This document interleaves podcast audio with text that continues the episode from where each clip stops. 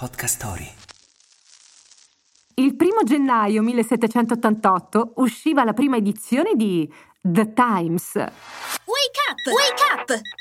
La tua sveglia quotidiana. Una storia, un avvenimento per farti iniziare la giornata con il piede giusto. Wake up! John Walter, ecco il responsabile, un uomo d'affari londinese che nel 1784 fonda un bollettino pubblicitario e che qualche anno dopo decide di trasformarlo in un quotidiano di informazione. Indovinate come lo chiama?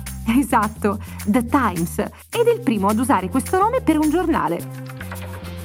Quello che all'inizio era un quotidiano senza nemmeno la proverbiale prima pagina, nel tempo è diventato uno dei giornali più noti al mondo arrivando nel 2016 a superare i 72.000 numeri, con una tiratura media che dal 2013 sfiora le 400.000 copie.